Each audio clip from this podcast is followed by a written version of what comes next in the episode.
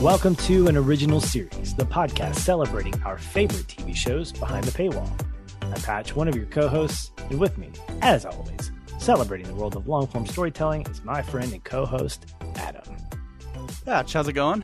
It's good. It's good to be here and talk to you. And we pre-gamed a little bit before we started this recording talking about paywall television and how it's just becoming essentially its own world of cable. So if you're yeah. buying a bunch of uh, subscriptions to paywall stuff and you're getting cable, I would say call me and let's become friends, because apparently you are not struggling financially. I mean, it's just crazy. It is. It is. Well, we are in our penultimate episode of season one of Ted Lasso, entitled All Apologies. And I'm going to give my one criticism of this episode up front, that okay. we did not get the Nirvana song. At least I didn't hear it. Maybe you did. Maybe I'm wrong. But my heart is a little bit heavy because of the fact that we did not get that song in this episode. Maybe they couldn't afford it. Maybe. Yeah. This is season one of a show, you know. True. In the future, maybe. If I'm making comments about how the action on the pitch during matches is not up to par, I'm pretty sure, you know, if that's a budgetary issue, I'm sure that Nirvana song cannot be, uh, you know, used. And we can't yeah. sing it because we don't have the rights to it. We can't even hum it. So go search it. Seek it out. Yeah, you'll know what we're talking about. Yeah. All righty. Well, let's get into it. We've got a lot to talk about, and we will start in the treatment room of this episode. The haunted treatment room. Well, no longer. They it's no longer the out. yeah, it's no longer the cursed treatment room. So it's just the treatment room. However, we enter it in the dark. There's a television program happening. I think it's a recap of the latest uh, F C Richmond loss, and in particular, Roy is the I guess I'm not calling him the scapegoat, but the the uh, the, yeah. the television, the, the T V people are talking about the fact that uh, he did not do good. And he happens to be in the room listening inside. Correct me if I'm wrong, Adam. Is he in a garbage can? It looks, it appears to be like a giant, like recycling bin, like a blue okay. bin that he has filled with ice and water, and he is completely submerged. Um, which is, you know, not uncommon to do after a match, but not normally in a bin like that. I think there's usually a, a, a an appropriate sort of tub that yeah. they get into. Yeah. So that's, yeah, it was a bit odd. I think, I think there was some metaphor going on where he's thinking of he himself thinks, as trash, maybe. Yeah, exactly. I'm trash. It's not what he doesn't say that, but he might be thinking that. Yeah. It's an interesting contrast to see him and then have Ted walk in being so optimistic, like they just won the match when they actually didn't. Exactly. Yeah. And yeah. Uh, they dialogue for a little bit, and Ted ends the conversation by saying, I got your back. Ain't nothing going to change that. And I, I don't see Roy as feeling like he's having a changed heart at that point, because he then dips right back into the icy cold bath right before Rojas comes in. That's right. To do a little post-pitch jog. Happy as ever. I, I don't think anything phases that kid. No, I just I don't think that does. I'm I'm glad it's it's kind of like a little baby Ted, or a Ted from a different country at this point, an international Ted. Yeah. And yeah. what's interesting is to see and hear him sing, and how the tone of his song gets up to, I think, relatively the same note as the opening titles, and how it just bleeds right into that. It's a great way, good cold open there. Yeah, and I like uh, Ted's line where he says to Roy, you beating yourself up is like Woody Allen playing the clarinet. I don't want to hear it. I'm not sure why. I don't know if there's something I need to know about Woody Allen playing the clarinet, but it's funny. It is funny. And that that line, I think, is um, one of many in this particular episode I found very funny. This this episode was definitely filled with a lot of great dialogue, which most of the episodes are. I think we can admit that, as you've probably heard with the amount of lines that I put in and post. Yeah. But yeah. in particular, there were a lot of just creativity with each conversation. Yeah. And, uh, and so I was happy to just listen to it and watch it. Uh, I had to watch it twice so I can get my notes in. So it was nice to be able to experience it twice and laugh at the same jokes both times. So, and right before the, the opening credits, Roy kind of goes back into the into the ice water. You do hear the reporters talking about Jamie Tartt's brilliant day uh, for Manchester City. So I think yeah. that's interesting contrast. Clearly, Roy had one of his worst matches in a long time. Mm-hmm. And to top it all off, he's hearing the reporters, you know, talking about Jamie doing... Yeah, pouring, pouring salt in that wound. Exactly. Well, after the credits, we get back to the locker room and it's empty. There's no uniforms. This is really interesting. I, I, I like the set here. It's very clean, uh, very symmetrical. There were a lot of symmetrical moments in mm-hmm. in this episode for me, and this is where Rebecca's getting her modeling on. Ted's reaction to it is so fantastic, doing his little poses and feeling like he should be a part of this, or just having some fun with that. It doesn't stop Ted from bringing his biscuits to the boss, which I thought was nope. great. It's not going to be denied that, and uh, it just creates some versatility. It's not just in her office. It's it's a great way to let us know what time of day it is. Because if we assume that biscuits happen in the morning, he's going to find her. He's going to deliver those biscuits. Yep. He's more reliable than the U S Postal Service, I think, if we could say that. The scene also is a great reminder that Higgins did actually quit. I had a question about that at the end of the last episode of like, did did he really quit? And then uh, Keeley comes in as the morals police. where yeah. It just becomes really awkward. Ted said something regarding the uh, team, and, and Rebecca says, yeah, I was really kind of... Heartbroken. Yeah, heartbroken. And Keeley goes, were you really? Yeah. Are you? yeah.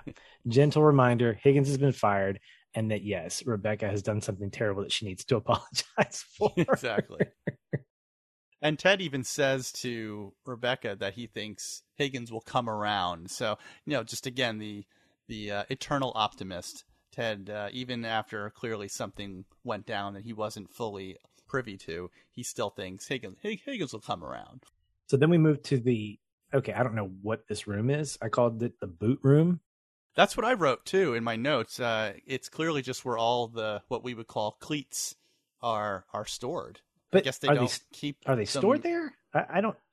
It's I... almost like a really bad Nike store. Like everything's yeah. dirty and it's yeah. it's just... I need to. I need to research. Someone's supposed that. to clean them. Yeah. Well, I think that's what happens is the kit man goes through and just sprays them. It's almost like bowling shoes. Like you, you give yeah. them back and then you. But that doesn't. This is maybe a cultural thing. I just don't understand that. Yeah, I would think that you would have your own boots or cleats in your Foot Locker in the locker yeah. room. For, yeah. for that's your size. You take care of them. Yeah. Mm-hmm. It, again, it could be clearly something that we're just not aware of here in the U S That I'm, does happen.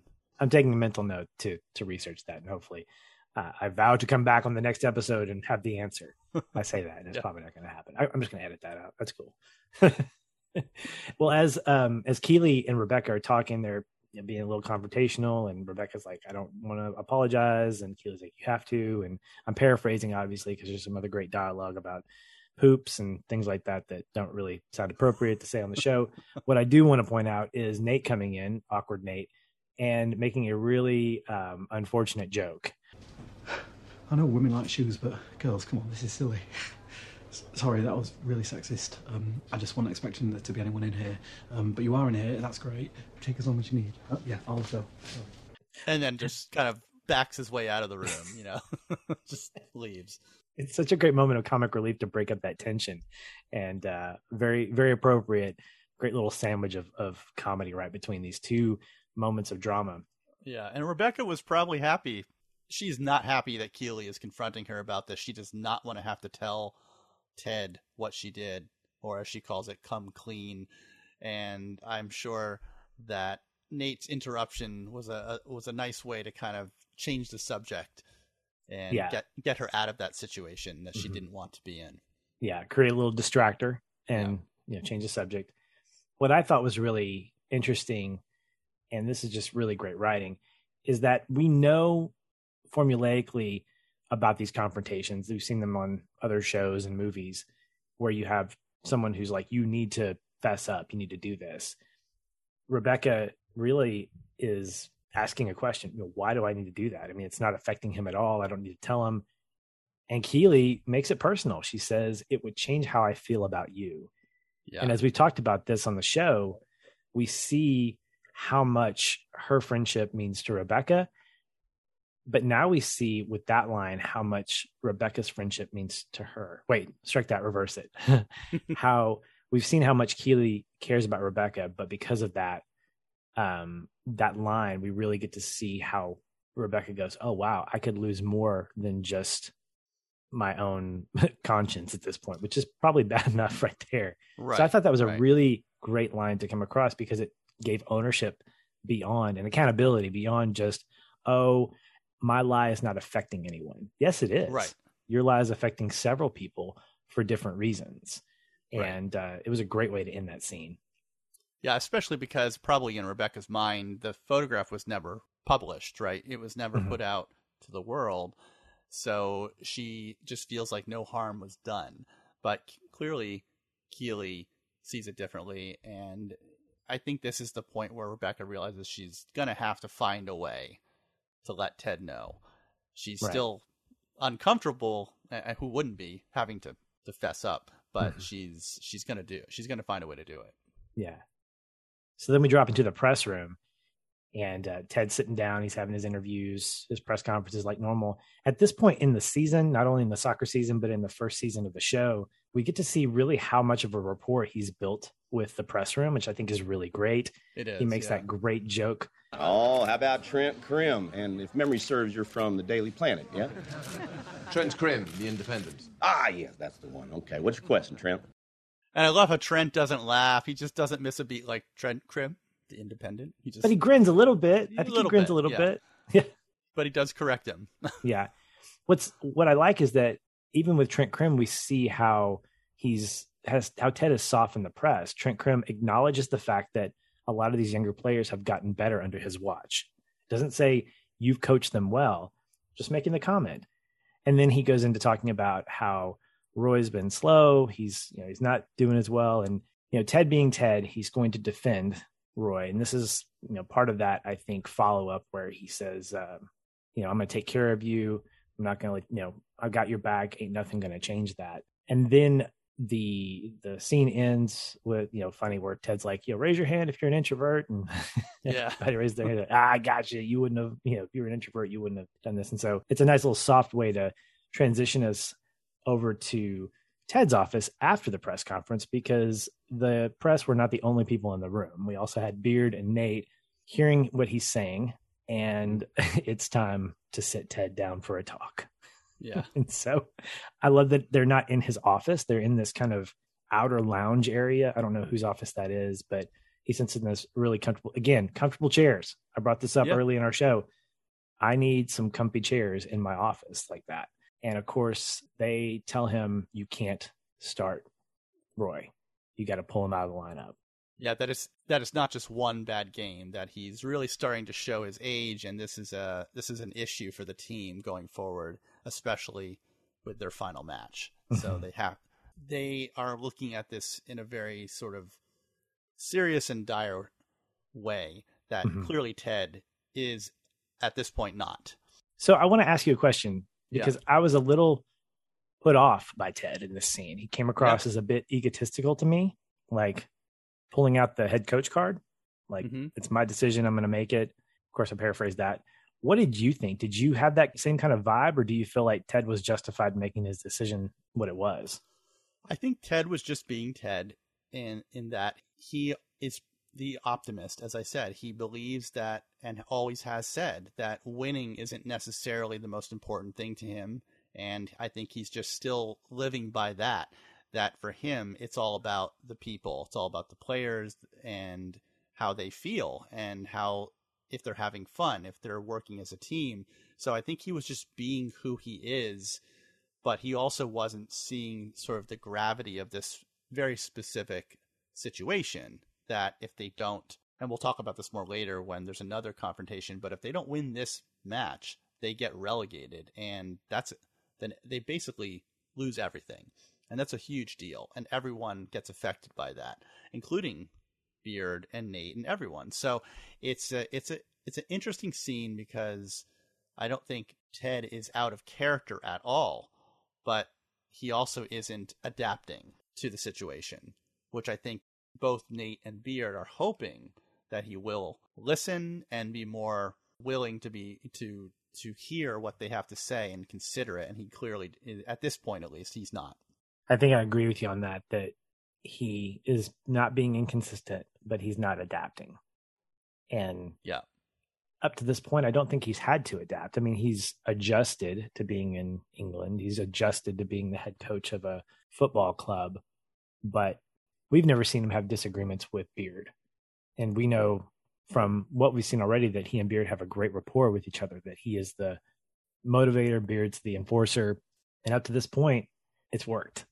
Yeah. But now we've got Beard and Nate. Let's let's acknowledge the fact that Nate is is really becoming part of the staff beyond just being the kit man.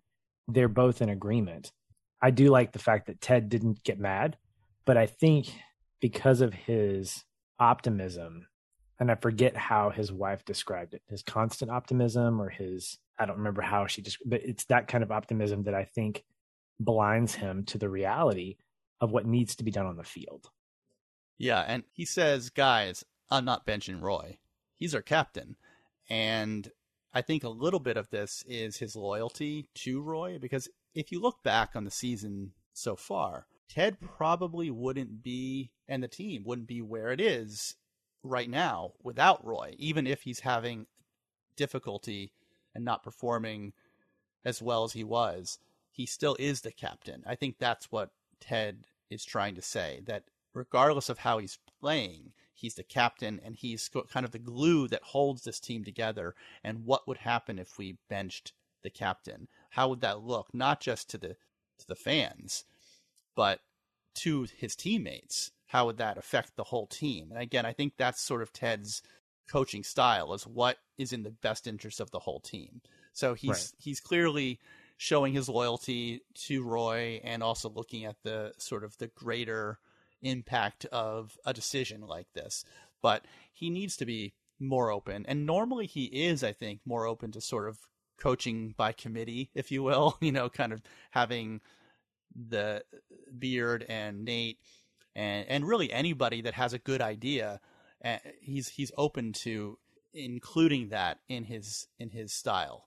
Yeah, I, I would say that one of the exceptions is that we don't get to see the reaction of those who, or his staff in particular, we'll say Beard and Nate, yeah, when he does make executive decisions. So I don't recall, maybe because I was so immersed in the moment, when he benches Jamie, we never saw Beard get mad at him. We never saw Nate say anything at that point. I don't know if Nate had been as involved as he is now, but I don't know that I've I ever saw him throughout this season make some of those major decisions and see the reaction or see the fallout of, right. of these two. So I, I definitely agree that he's not being inconsistent with his character, but this is the first instance of more deliberate people over product. Yeah. And as we'll find out later, that gets challenged in a way that I actually agree with the opposite as someone who loves Ted. Yeah. And maybe it's because the stakes are, as I said, much higher in this particular instance than they have mm-hmm. been in the entire season thus far. So right. that sort of changes the game, no pun intended, just because there's, there's a lot more riding on this, on this particular decision. And, you know, Nate, you know, he is the kit man, but he's still, like you said, he's, he's clearly having more conversations with Beard that we're not seeing behind the, that Ted's not privy to either. And for them to kind of be in sync, for Nate and Beard to be in sync about this, uh, shows that Nate's much more involved than, than we were probably aware of in sort of helping to coach. Yeah. Or strategize. Yeah. So Ted gets a text from Rebecca saying, hey, I need you in my office. He leaves. And then there's this throwaway line about getting paid to bite somebody in the butt, I think. You paid someone to bite you? No, of course not. Oh, sorry. Ben paid. And it's just an awkward joke. I yeah, don't know.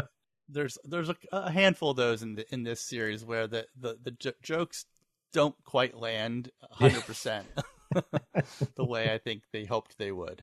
Yeah, which is fine. This is what happens yeah. when you write comedy. Yeah. Not every joke is going to be amazing. So then we get to we get to Rebecca's office, and there's this really interesting reversal of roles in terms of like how people are acting. You know, Rebecca is trying to tell Ted the truth. I noted that she's acting Ted-like, being distracted by the word procrastinating. That's a good word, isn't it? Procrastinating. Pro procrastinating. Oh, I wonder what the etymology of that word is. Um, obviously, pro, very good, but crast? Crast? I have no idea. Hey, why don't we look it up? Have you got a dictionary? Right. Getting loud and making strange body gestures, and it's it's really funny because it it's is. so unlike her. It's it's the the fun Rebecca, I think, that that uh, Sassy was telling us about in the previous episode, and right, it's just it's a lot of fun to watch her. And then she says, um, "You know what? We can talk about this later." And Ted's not going to just say bye. What's he going to do? He's going to do everything in reverse, which I would do that too. Yeah. He hits the rewind button as he That's says. Right. Yeah. And he like moves backwards and talks backwards, and yeah, heads kind of backs out of the doorway. Yeah, it's a it's a great funny moment. And and it's funny because Rebecca, you can see her almost getting the nerve up to just to run after him and actually tell him the truth. And as she does, she gets interrupted by Rupert. Oh gosh. And Rupert. Just a horrible, devastating scene. Uh, I I really felt for Rebecca in this scene, because, and you can see she's like holding back tears during this conversation, because he basically shows up to tell her so she doesn't find out in the press that he and Bex are having a baby. Clearly, he never wanted one with her for whatever reason. Maybe he was too busy with work, or he didn't want one specifically with her. But now he does for some reason. So this is just crushing to Rebecca. And, and she has a, uh, she gets really upset. And she said, I, I, she has a great line where she says, "Oh, you're mature enough, all right. You're nearly seventy and you're having a baby. When your kid hits puberty, you'll be nothing but a pile of dust and a black Amex card." I mean, it's true. I mean, when, when that kid is going off to college, he'll be eighty-eight years old. Mm-hmm. So... it's a little late to be having a baby. But anyway, I think she's more just devastated because I think she probably wanted one, right? I mean, this is what we're I'm, are led to believe, is that she married Rupert and maybe thought they might have had a kid together, but he, he didn't want one, and she kind of went along with it. And to, to see that he's moved on with a younger Rebecca and now is having a baby is just it's it's really hard to watch. It really is. And there are a couple of lines in here that just break my heart, where he says, "I do want a child. I suppose I I didn't want one with before. I mean, in the end, it's just about being with the right person, isn't it?" And I wanted to go into that scene and say, Rupert, you jerk. It's not about that. It's not about going through a buffet of like, oh, this person's going to make me happy. I'm going to get on my marriage soapbox if I'm not careful, if I'm not, you know, careful here. But man, what a jerk. And I'm going to say this, Adam, I don't think he was coming in to preempt something being in the paper. I think he legitimately wanted to make her upset. Oh, yeah. And wanted to see her reaction. Yes. At the you know very moment that she finds out, not to, mm-hmm. you know, see her in, at some, you know, public event a week after she finds out some other place. He wanted to, you know, twist the knife, and he's so smug as well. He just, this is just, he's getting such a kick out of this. You can tell. And it's really, you know, he's just, if there's a, and if there's an evil character in the show, it is Rupert. Yes. I don't think there's any likable qualities in no. him, except that he vicariously owns two point nine percent of a club that I'd like to own a little bit of, because who wouldn't want to hang out in that box with Rebecca and Keeley and all the fun people? He does make one redeeming line. He references Higgins as being a, a good guy. You know, where is he? Oh, he's been fired. Oh man, I loved him. He was great, except when he nibbled the top of a pen. And yeah, I thought, yeah. that's funny. Huh, that seems like a little throwaway line, but nope, as we'll nope. find out later. And um, the scene ends with Rebecca sitting there, just kind of mulling it over. And I thought that this was kind of a two roads moment where she could be reinvigorated by revenge, right, and then not tell Ted, but it motivates her to go into his office. I love the slow-mo effect. I think it's really good. not really loving naked butts that we see in the locker room. I think that uh, provides some I, yeah, some I levity. Was noticing that too. It doesn't deter her, though. She just marches right past those naked rear, rear ends. Did you ever see the movie Major League? Oh, yeah. Yeah. It reminds me of the scene where she rolls in and everybody's just like, I'm too old to go diving into the lockers. And right. just, I felt like we were getting a little homage to Major League at that point, yeah. but just not as uh, not as obvious. Right, right. And so she goes into the office and she says, Ted, I need to talk to you. And he goes, oh, deja vu. And she goes, yeah. I'm, well, I'm not going to say it because we need to keep the, the E off of our podcast, but she basically degrades herself and he goes, oh, that's new. And then she goes into this really genuine apology. She explains what she did, all the little things that she set up the photographer. She got Trent Crimm to write an article hoping that he would lambaste Ted and all these different things. And she said, I am so sorry. Here's the interesting thing, Adam. When she refers to the goodness of people, she says, all you good people. So this wasn't really an apology just to Ted. I mean, she realizes, and I think we talked about this last episode or a couple episodes ago, that people love her. People yeah. care about her. Higgins cares about her. Keeley cares about her. Ted cares about her. And this Sassy. Is that moment, absolutely, where she confesses and admits, maybe she's just like realizing, yes, there are good people out there that love me and care about me. And this is worth more than stupid revenge that I'm trying to get to my ex-husband. Yeah, she even me- mentions that she instigated the transfer of Jamie. And I think that's a, a really key thing because uh, she made it seem like he was just recalled. And we didn't really know as viewers if that was true or not either, but now we do. Now we know that it was just yet another thing. As she says, that she took every opportunity to sabotage him and the team so they would fail. That at any at any point in time that she has, she saw an opportunity, she took it. Yeah. And I, it's great to see that she just comes clean with everything. And I just have to say, Ted's reaction while she's ta- talking is amazing. And this mm-hmm. is an incredible performance by Jason Sudeikis here. He he looks equally mad and hurt, but also genuinely concerned for Rebecca at the same time. And that's it's all like in his eyes and his expression. It's a It's just a brilliant, a brilliant scene for Jason, and he just gets up and faces Rebecca and says, "I forgive you," and that's it. You know, that's she can't believe him. She can't understand why anyone would forgive her or anyone for the things that have that she has done. He just replies that divorce is hard. And it doesn't matter if you're the one leaving or if you're the one who got left. It makes folks do crazy things. And I think it's just the perfect thing to say in that situation because he's he gets it more now than ever since he's going through his own divorce.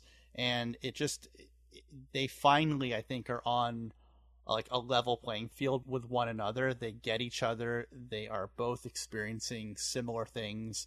And I think this is the start of This is really the start of their relationship now. It's like we've, we've reset the clock in, in a way. And everything and anything that happened in the past can stay in the past. Yeah. He finishes that conversation by looking at her and saying, you and me, we're okay. Yeah. And I think there's a little double meaning there in that yeah. their relationship is okay, but the thing that they're going through, the divorce, that, you know, we're okay. Together we can get through this.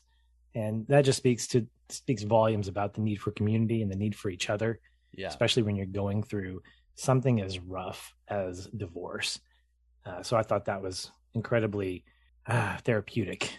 Yeah, just to see is... her come clean and have him respond the same way. And I, you know, I will say this: I like the fact that he gives a reason because yeah. we could we could see him as a savior, like, oh yeah, he's going to be forgiving, yeah, because he's Ted.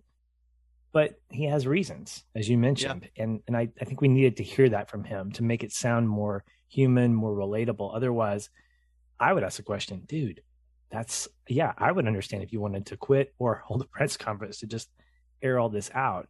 And it goes beyond just his personality. It's about the fact that he really does understand. Yeah.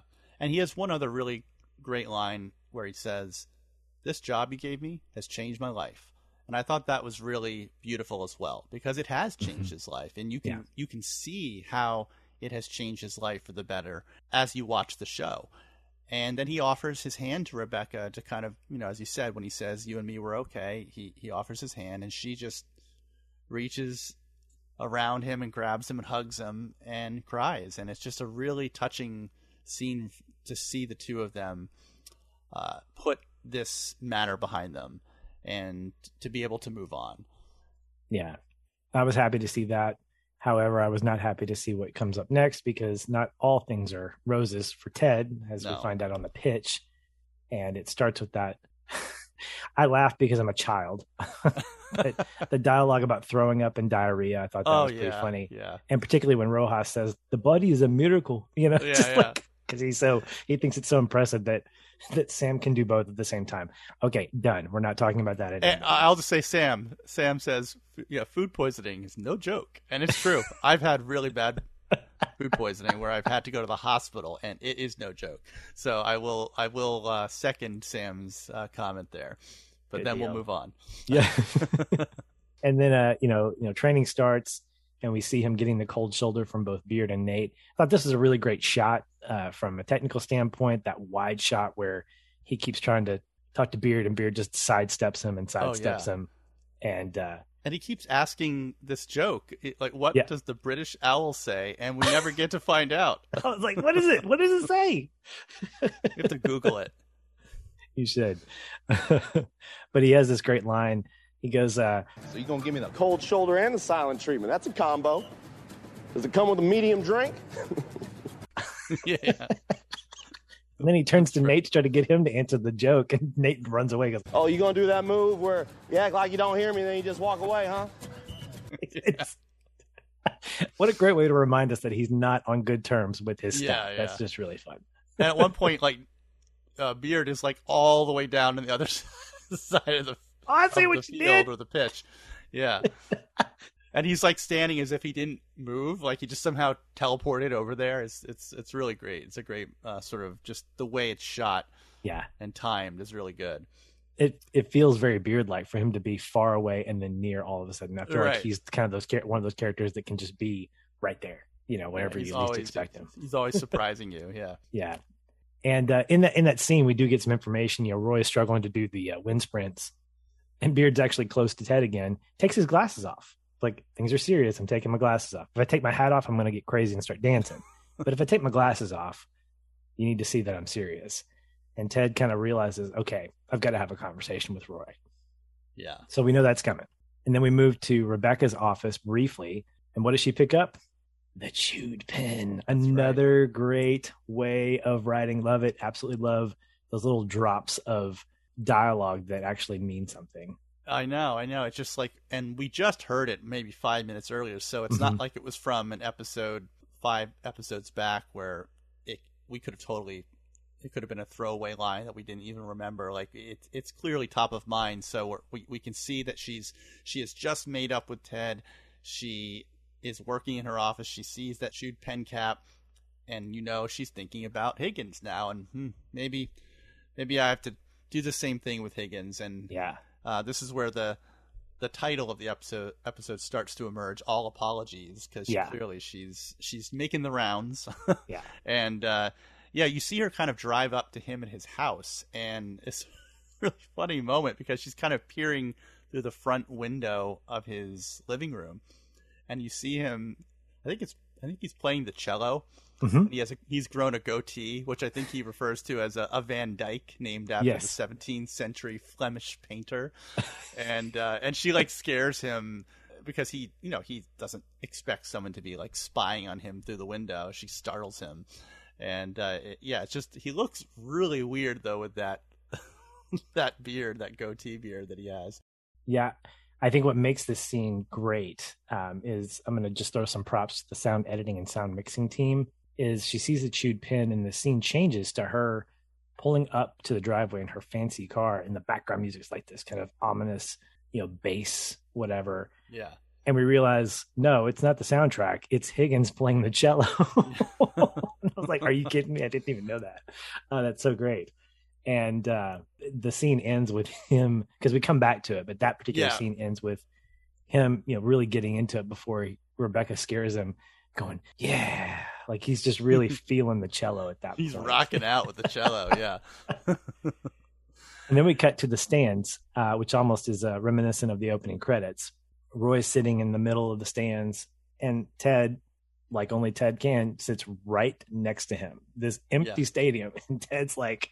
right there, just completely making it awkward. And these are like most bleachers, the seats are small and cramped, so he's like, you know, they're just pressing up against each other. There's no there's no breathing room between them whatsoever.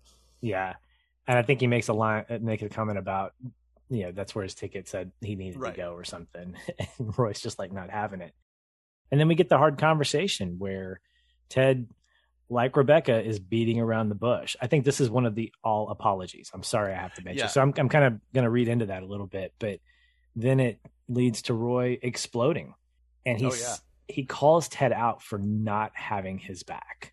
He doesn't call him out for not starting, but not having his back. And I thought that was really interesting, because not that we don't think Roy never listens, but that he feels betrayed, lied to. And I think for Ted, that feels very real. Because yeah. he sits there at the end and just just really kind of ponders that, like, oh gosh. But we realize he hasn't told him. He hasn't said, we were benching you. He said, we're thinking about changing things up. And before he could actually say that, Roy completely explodes on well, it. Well, and I think that shows that Roy is aware that he's not performing the way he has been in the past, and he's having difficulty training. He's out of breath. He's in pain. He's, you know, taking soaks in bins of ice. I mean, he's not performing like these younger players are, or like he used to be. So he, I think, is almost waiting for this conversation. He's expecting it to happen. So just the fact that Ted sits down next to him in private, well, not out in the, they're out in the open, but, yeah.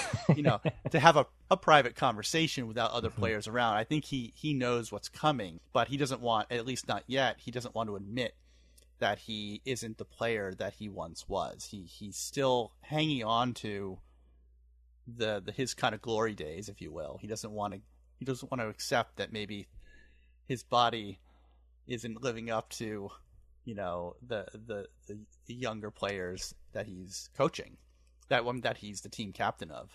Yeah. This uh, this episode reminds me a lot of episodes of The West Wing, where we have, in the episode itself, we have what are across several episodes of The West Wing, where you have multiple plots, plot A, plot B, plot C, different situations going on, some getting resolved, some not, some starting, some stopping. And I feel like in these scenes, we get the start of conversations and then the resolution of conversations. They're not all threaded together. So we go from Higgins' house and the startle to the stands, and then we move to Higgins' house, and the next scene is Keeley's house, where we find that resolution with Roy to an extent, right. or at least furthering that. We'll get to that in just a second, but yeah. I thought that was really interesting how the I don't know if the writer does that, if they structure the scenes that way. I think they do, but I thought that was a really great way to kind of leave us in some fun suspense of like, okay, what's going to happen next? What's going to happen next? I thought that was a, a clever way to do it, instead of just giving us full full meals of these scenes of resolution and progressing the, the plot lines. Yeah. And I think that's partially because the writer wants to be able to change locations throughout. In the okay. case of Higgins and Rebecca, they, they are in fact in the same location.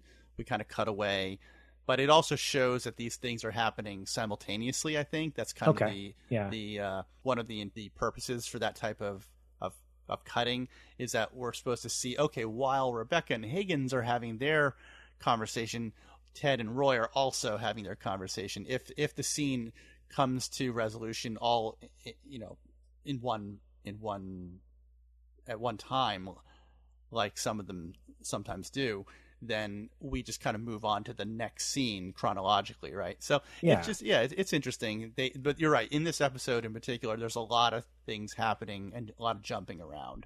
Yeah. And I think to your point, you're, you're right. There's, there's the creating of some simultaneousness happening, like yeah. a lot of stuff happening at once. So, so good on, I'm, I'm taking like mental notes, like, all right, okay, if I'm going to write a scene, or I'm going to write an episode of something, I need to, I need to capture some of this.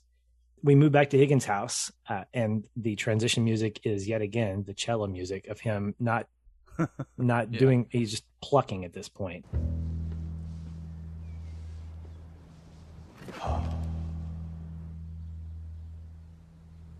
it right. just fits perfectly. I, I again, I thought it was background music to transition yeah. us, but it's him plucking the cello.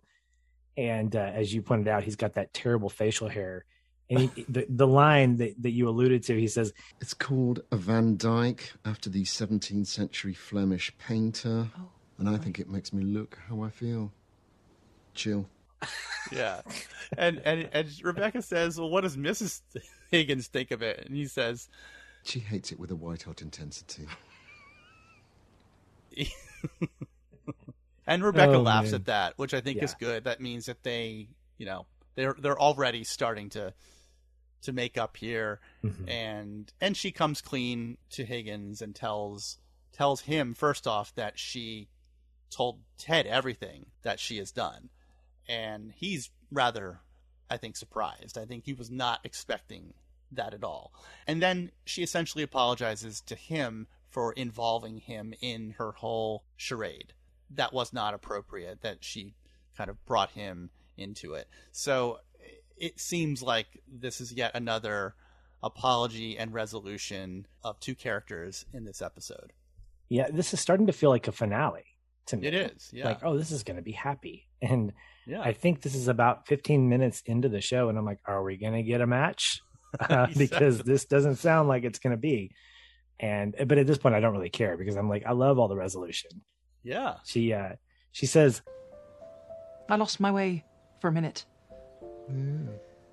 but I'm on the road back." And Higgins responds, "I can tell. You know what suits you? I like that beard." Ooh. Oh. Sorry, that too. And they both start laughing. She says, "I had to do that." So, yeah, it's. I, I think what what I love about that is it really personifies their relationship of being sort of sarcastic with each other. But this time around, it's really more about a, a friendly understanding, and they just they can be friendly with each other and, and say those things without feeling like, oh, when she says that, what does she really mean? So I think that's kind of cool that they have, have that kind of relationship. Yeah, then we cut to uh, Keeley's house, where we first see Roy's niece, uh, Phoebe, I think is her name. And she's like listening to headphones, sitting at a table. And in the background, we see Roy and Keeley, and they're having a conversation. And, and it's a really interesting scene because, well, first of all, anytime that you see Roy and his niece together is a- a- entertaining and funny because they have a great relationship. Uh, but yeah, I mean, Roy is basically feeling down on himself and has sort of is seeking um, advice from Keeley. And Keeley's like super excited that he actually wants to share his feelings and talk about what he's like really th- thinking about, because it's not something that I think comes easy for Roy as a character. And uh, they have a great conversation where he explains that that Roy has always been a soccer player, football player, and that's kind of who he is and all he's ever been. And he doesn't know how to be anything but that. So if he gets benched, like what what is he then? What what who's Roy Kent? And uh, there's a great scene where in this scene, great moment where where uh, Phoebe comes over and Keeley asks Phoebe to kind of close her eyes and describe her Uncle Roy. And she says all these great things about him. "Well, he's my uncle. His beard is scratchy. He buys me ice cream. He swears a lot. He's really funny.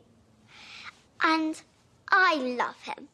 But not once does she mention him being a footballer, as Keeley calls it. And I think that really helps Roy see, or at least pushes him a little bit in the direction of understanding that he is much more than just a footballer. And he can be more than that going forward. I also like that when Phoebe gives that list of things, they're not all things that Uncle Roy is for her. But I like the fact that none of those things are really connected. Yes, none of them mentioned football, but they're all things that she observes and that she knows are true, like observations. He buys me ice cream. There's nothing false about that. She has seen him pay for ice cream. She knows he has a scruffy beard. She knows he swears a lot. And then Keeley finishes off that conversation by saying, all that matters is what you think about Roy Kent. And that gets him into pondering mode. And then we're at the pub yeah. where hopefully we'll find some resolution to the, the, you know, Ted's relationship with Beard. And maybe we do here, but maybe we don't. Yeah. And it's an interesting cut because it cuts to a chessboard. And in the background, you see Beard kind of watching a, a game of chess unfold. And it's his old girlfriend playing a game of chess with some other dude. So he's just like staring at them from across the pub uh, while waiting for Ted to arrive. Uh, it's a little little creepy, I guess. Yeah. But uh, that's, you know, that's Beard. I love that the triplets, uh, the triplet yeah. fans are there to comfort him. And yeah, they're trying to cheer him up. Yeah. yeah. And then... Um... he offers Roy, I think he's got like three pints in front of him. I don't know if, I don't know if Ted's supposed to drink those three or if they're going to share, but clearly Beard understands the gravity of what Ted had to do today or what he attempted to do and failed right. to do. Because when Ted tells him that he chose not to, or he didn't tell Roy that he was going to bench him, Beard's face just completely changes. And then he loses it. Damn it, it is! First time yeah. that we see Beard. I think he's in a hat. He is in a hat, although it starts to kind of like ride up on his head uh, yeah. as he gets so more getting, angry. He's yeah. getting crazy Beard. That's what it is. The, yeah. My yeah. theory is, gonna, I'm telling you, my theory's out there. It's going to be true. It is. And then he goes, I understood this mission. We were in Kansas, but those were kids and these are professionals. And winning does matter to them. And it matters to me. And that's okay.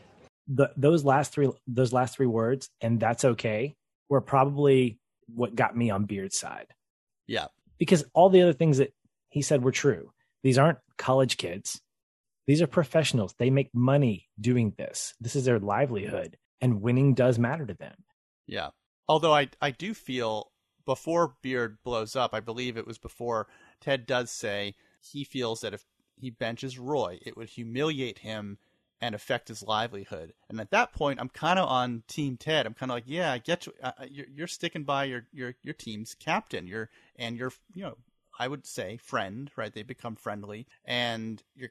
I kind of get where Ted's coming from at this point. But then when Beard just loses it, then I'm like, okay, now now I see the other the other side of the coin. Especially when he mentions how if they lose this match, that they will be relegated, and as he says, they will. They will have built nothing. And I think that's a really key moment for Ted, too. For me as the viewer, I'm like, yeah, you're right. Okay, so then all of this really would have been for nothing.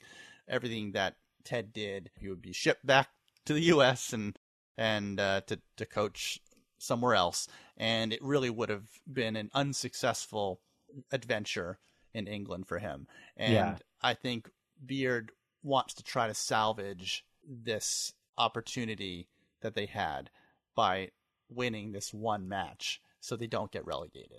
Yeah. I mean, and I, I think success to Beard is different than it is to Ted, but I don't think it's in conflict. And I think that's what this conversation brings to light, is that you can, you can be a mentor to these people, to these men, but you don't have to sacrifice being good. And this is something really that I struggle with as a, as a soccer coach for a rec, a recreational team. I have nine-year-olds who I confess are just nuts. And the the coach that was there before I took over, it's all volunteer stuff, by the way. He didn't discipline them that well. And so they kind of ran right over him. And so I've had to, in the last two practices, say, I don't mind running you guys the whole time if you're not going to listen. And it's frustrating because I don't want to be crazy Beard on the pitch with these parents looking at me, because these are kids.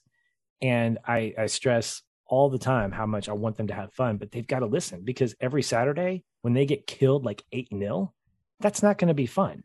And so I'm almost willing to just say, all right, I'm going to do what I can at practice. If you don't listen, then I'll just put you in and we'll hope for the best. And when you get killed, I'm okay with saying, do you guys want to get better? Do you guys want to be competitive? So I'm going through these scenarios all in my head, and I'm, I'm listening to this conversation that these two are having, and I'm going, you can have both. Like, my heart is with Ted, But when I'm coaching these guys on the pitch and I'm frustrated, I'm like, my head's with Beard. Okay. Just like, yeah. Oh. I, I agree. I, I feel for Beard here. And and then he gets up and he says, and if you want to pick a player's feelings over a coach's duty to make a point, I don't want to drink with someone that's selfish. And again, I'm like, mm, he's kind of got, he's got something there, you know, he's got a point. And he's got a really good point. And it's funny because then he, he kind of walks over to the, his girlfriend playing chess, and she's like really turned on by the way he stood up to Ted and, and kind of gets up with him. And then I love how he like moves one of the chess pieces on the board and just says, she's been toying with you. Checkmate. Mate. And they leave together. So I guess they're back together now. That's all it takes. Beard has a a, a, a strange way with women, it seems, or with this woman. This woman, yeah, this particular yeah. woman. I haven't yeah. seen him with others, but we no. know that he's had a stable of women, according yeah. to his conversation with Ted. Yeah. I think there was a slight wardrobe malfunction, too, because when he puts the jacket on, it doesn't quite fit him. I don't think he's adjusted it yet when he leaves. So, oh, I didn't notice that. Yeah. yeah. Again, I watched it twice, once for my own entertainment, once for the notes, but right. I noticed, oh, that jacket either doesn't quite fit or he didn't put it on quite completely. Maybe he, because he, maybe it's in character. He was so frazzled by standing mm. up to his friend, to Ted, and, you yeah. know, blowing up at him that he just like, he couldn't even uh, manage to put on his, his jacket correctly. Yeah. I, I have to look at it again now because I didn't notice that. Little nuggets there. You're giving yeah. me little like movie and T V yeah, show yeah. nuggets. I'm giving you like, hey, watch this nugget.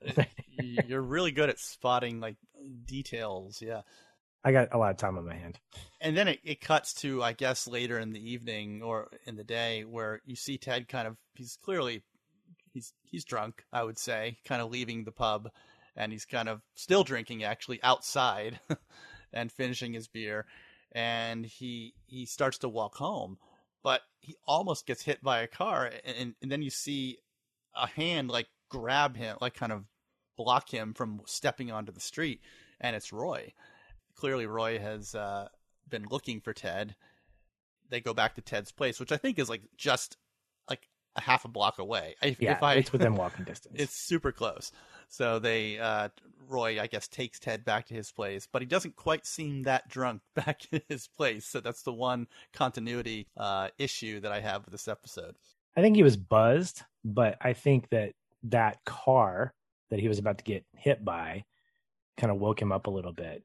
Maybe. And, yeah. um, you know, this scene, starting with that, had some great little throwbacks to in-jokes earlier in the season and moments. So that was, in my mind, a callback to, I think, the second episode where Beard protects Ted because he's kind of distracted with everything that's going on. It's their first day to to be the coaches.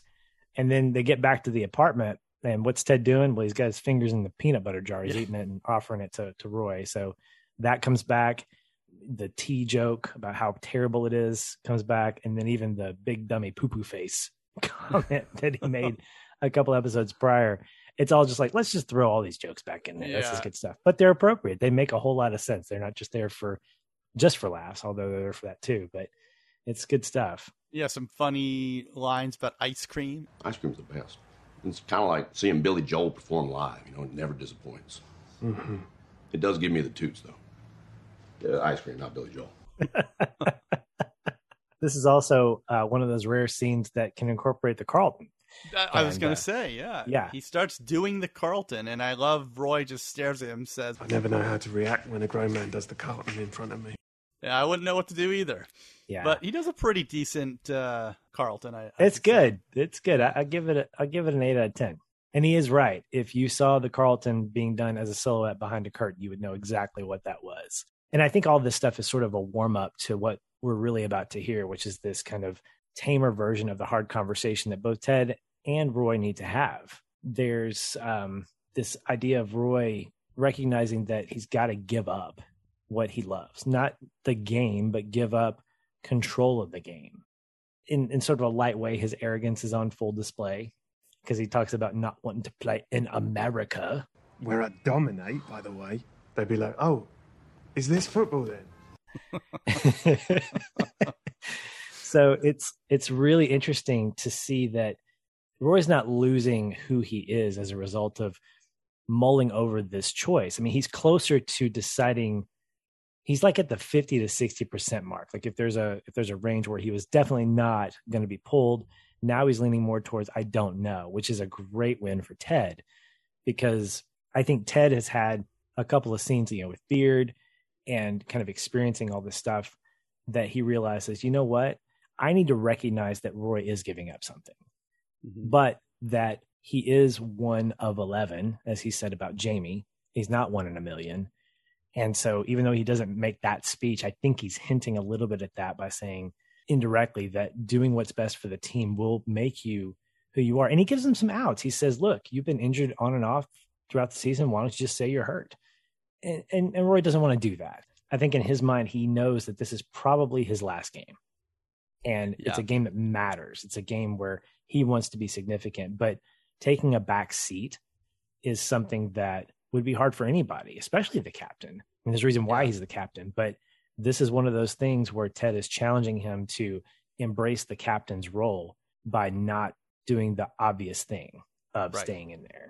And I think he's really close. I think he's actually made his mind up that he's going to not play, but he just hasn't decided how he's going to handle it yet, right? Like, is he going to pretend he's injured and not even show up? Or is he going to sit there and be part of the team and just not play? And I think he's still, that's where he's, he hasn't, he hasn't made up his mind yet. But I think just him showing up at Ted's to continue that conversation shows that the realization is there that, yeah, I'm too old. I'm too slow. I'm just not, I'm not who I once, once was. And I have to accept that. So this, the next day we're in Rebecca's office, and this is just a really great reunion between this trio of characters that we've uh, grown to love, Ted, Rebecca, and Higgins. Higgins is kind of business as usual, but there's a demeanor between him and Rebecca. They're kind of working out some things, and she's kind of grinning a little bit. And then Ted walks in, and he's surprised to see Higgins, gives yeah. Rebecca her biscuits, and then he gives Higgins what are supposed to be treats for Trent Crimm's daughter, granddaughter? Yeah, his daughter who's turning three. Yeah. Yes. And there's just this back and forth where I think he's really excited to see Higgins. And so we don't know if he's lying until the very end about them really being for, for her birthday. And we find out that they were. Based on the uh, the decorations yeah. on them, they were for a little girl. Yeah, but I think there's an inscri- inscription Where because Rebecca says something about maybe he thinks you're silly and playful and mysterious. Ooh, sure. But again, it, it starts and that whole scene starts and ends with Rebecca and Higgins just sort of sharing a little banter with each other. Yeah, and it's it's very very sweet, very uh, fun. It's like, oh man, this this is this is not a hostile work environment anymore, and I'm, right, I'm excited right. that it's not. And And and Higgins shaved off his Van Dyke, which is the most important thing. Yes. And I'm wondering, yes. was that was that a fake Van Dyke? Was that a prosthetic mustache uh, and I'm, beard? I'm pretty or, sure it is. Yeah. Answer me this: I, I don't, I haven't read anything. Jason Sudeikis's uh, mustache, is it real? I believe it is. Yeah, I've seen pictures okay. of him, you know, photographed off set where he has a mustache. So okay. I, I believe most of the time, unless he's had to shoot something else and had to do a Henry Cavill-esque thing where they... don't do that. Don't don't bring that up. That's just wrong. Yeah. But I believe uh, most of what we're seeing is is legit Sudeikis stash. Good deal. Good deal. Uh, nothing nothing but the best. Nothing but real for me when it comes yeah. to the Sudeikis stash, the Ted stash. yeah. And I almost wonder, one more thing. I, I noticed this as I, I tend to notice small things. When Ted's going through that whole banter with Higgins and Rebecca's kind of grinning, I think she gives him the finger with her, you know, she scratches her, her cheek, oh. but I think she does this thing with her finger where she either subliminal, subliminally gives him the finger. Maybe she doesn't intend to, I don't know. Maybe, maybe she's just kind of being like, oh, stop being Ted for a minute. You crazy. You know, it's, it's a good thing. It's not like she's yeah. mad, but I, I there's, I think she's giving him the finger. Subliminally. It, that Subliminal. Word's lost all meaning. Procrastination. What's the, what's the etymology of that word? So the last scene of the episode, uh, we're in the locker room. Ted uh, walks out. There's this uh, really cool moment with him and Beard, and he goes, "Coach." And Ted goes, "Coach." Like, okay. They've seen the empty locker. They know, okay, the decision's been made. And then Nate comes in, and, and Ted's about to give this great speech, and Nate goes, "I know now's not the best time, Coach, but I have been feeling physically sick since walking away from you the other day. Plus, last night I had a horrible nightmare that I was pecking you to death like a crow. I'm so sorry." "It's okay, Nate. We're all good in the hood, all right?" "Oh, yeah. But hey, but do me a favor. Try to apologize to me in your dreams, so we're good on that side of things too." "Oh, yeah, of course." "Thank you." Yeah, the dream oh, yeah, world yeah. has to be, you know, uh, just as uh, in sync with the real world. Mm-hmm. And then as he's uh, he's starting his speech, in comes Roy. Yep. Slowly, not slowly, but just kind of casually going toward his locker. And uh, he puts on that uh, second team penny. Yeah. And we know that he's made the decision. And he says, "Can I say something?" And Ted goes, "Yeah, absolutely." He goes, "Second team's going to kick first team's f- asses today." And it's it's wonderful. It's it's really cool to see that Roy has accepted what needs to be done, acknowledges his way to serve the team, mm-hmm. and um, that he still has a role to play, but yes. it just it's just a different role, and that's yeah. okay. And I want to tell you this, Adam. Uh, the episode ends with mm-hmm. the credits as usual. This viewing, the latest viewing, my notes-taking viewing, yeah, I noticed that the credits don't fade to black. And I was like, oh, so we're in the locker room. And I'm like, oh, this is kind of cool. Yeah, they're we're getting to see kind of the inner workings of the players getting ready. And, you know, Nate's putting out the towels for when they come back. And that's cool. And, you know, Roy's getting his the rest of his gear on. I didn't notice what happened next. Roy goes up to the believe sign and touches it. Yep. Very gently. Oh, yeah. He, and he's the last one. Everyone else has left the locker room. So it's interesting that he waited. He could have done it for everyone to see, but he did it when the room was empty. Mm-hmm. It's kind of like a post-credit scene in a Marvel movie. You know, it's a yeah. stinger. This little end note where he touches that sign just for himself. Mm-hmm. And it shows that he believes. And something about Ted Lasso has rubbed off on Roy Kent. And that's a pretty impressive thing. It really is. That first domino has fallen. Yep. And now the, the team is ready to play Man City. With Jamie. Well, home of Jamie Tartt. Dude, yep. dude, dude, dude. Oh, man. Well, that will wrap up this penultimate episode of an original series, not the penultimate episode of our actual podcast, but of right. this first season of Ted Lasso. If you don't know what penultimate means, I've said it way too much already. Go look it's it a up. It's a great word. It's a great word. It's a great word. And it, uh, yeah, it's just really good. Adam, I don't have to ask, but I will. What's coming up? Next, we're going to cover episode ten, which is the season finale entitled The Hope That Kills You. So we're going to see what happens, how this all wraps up, and I'm I'm really excited. This is this was a great episode, but I I'm I'm hoping we're going to get to see a match in the final, and that it doesn't look weird. Yeah, I, I I think it might, just because you know it's a lower budget for first season, so I'm gonna I'm right. gonna be willing. I'm gonna forgive it. Is what I'm gonna do. Yeah, I think we will definitely know for sure that Rebecca and Rupert will be cheering from the press box or from the owner's box. Yeah, the owner's box. Yeah. And that for once, everybody wearing an F C Richmond jersey or apparel is cheering for F C Richmond for good reasons. And did we ever get resolution on whether or not they opened up those unsold ten thousand seats to to Man City? Well, I guess we'll find out next week yeah. to see how many Man City fans are in the stands. Yeah. At Greyhound Stadium. I think that's what it's called, Greyhound Stadium. Yeah, I don't think we mentioned what the mascot is. It's the Hound, right? It's the Richmond Hounds.